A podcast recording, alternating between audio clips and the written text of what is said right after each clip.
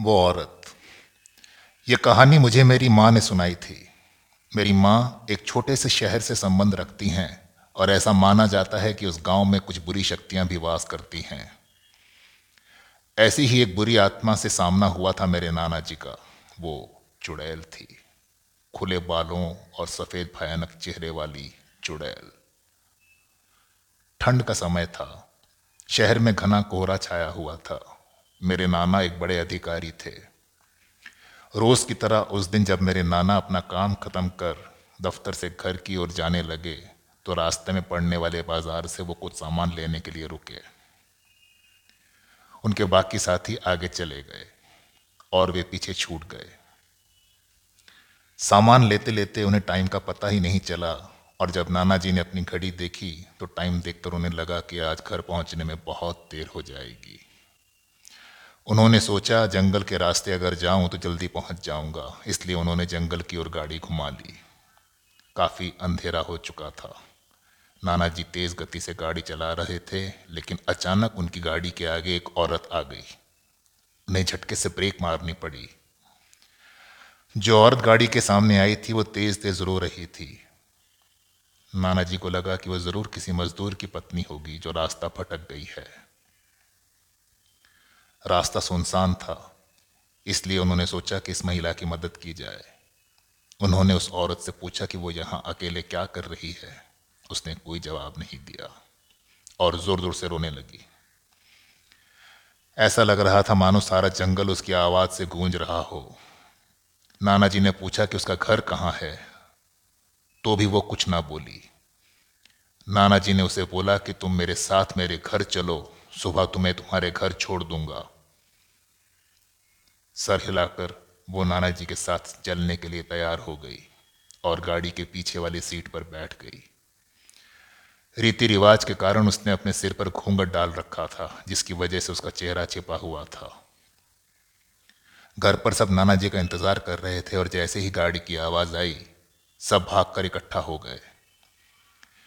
जब उस महिला के बारे में घर में पूछा गया तो नाना जी ने सारी कहानी बताई। नाना जी ने कहा, आज खाना यही बना देगी, लेकिन मेरी माँ को उस महिला पर शक हो गया। उन्हें लगा कि ये कोई चोर है जो घर का सामान चुरा कर भाग जाएगी। माँ ने उसे रसोई में जाकर खाना बनाने को कहा। वो बिना कोई आवाज़ जवाब दिए वहाँ से चली गई। रसोई में से अजीब सी आवाज़ें आ रही थी बस। रसोई में सारा सामान रखवा कर मेरी माँ ने उसे कहा कि सब भूखे हैं, इसलिए जल्दी खाना बना दे। उसे रसोई में भेज तो दिया, लेकिन माँ का मन अभी भी शांत नहीं हुआ। दस मिनट बाद माँ रसोई में पहुँची तो देखा अभी वो थैले में से मछलियाँ निकाल रही थी। ये देखकर माँ को गुस्सा आ गया। उन्होंने उसे बोला कि अभी तक तुमने खाना बनाना शुरू नहीं किया। कब बनेगा और कब हम खाएँगे? उस महिला का चेहरा अभी भी ढका हुआ था। इसलिए किसी ने उसका चेहरा नहीं देखा था। माँ उसका चेहरा देखने की कोशिश करती रही, लेकिन उसे उसकी झलक भी नहीं दिखाई दी।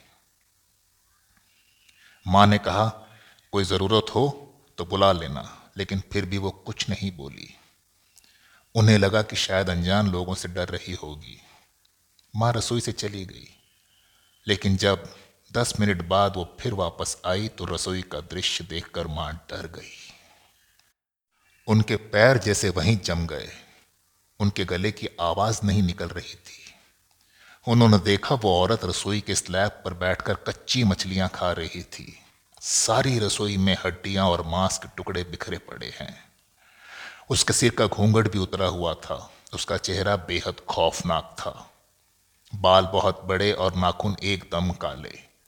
वो मछलियाँ खाने में मगन थी, इसलिए उसका ध्यान माँ पर नहीं गया। माँ भी चिल्लाई नहीं कि कहीं और ज़्यादा खतरनाक ना हो जाए। माँ ने चुपके से एक थाल उठाया और वो चूल्हे में से जलता हुआ कोयला उठाकर उसकी तरफ़ दौड़ी।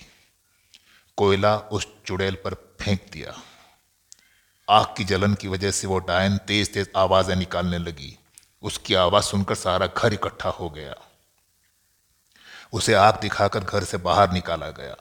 उसकी आवाज़ इतनी तेज थी कि आसपास के लोगों का भी बाहर जमावड़ा लग गया।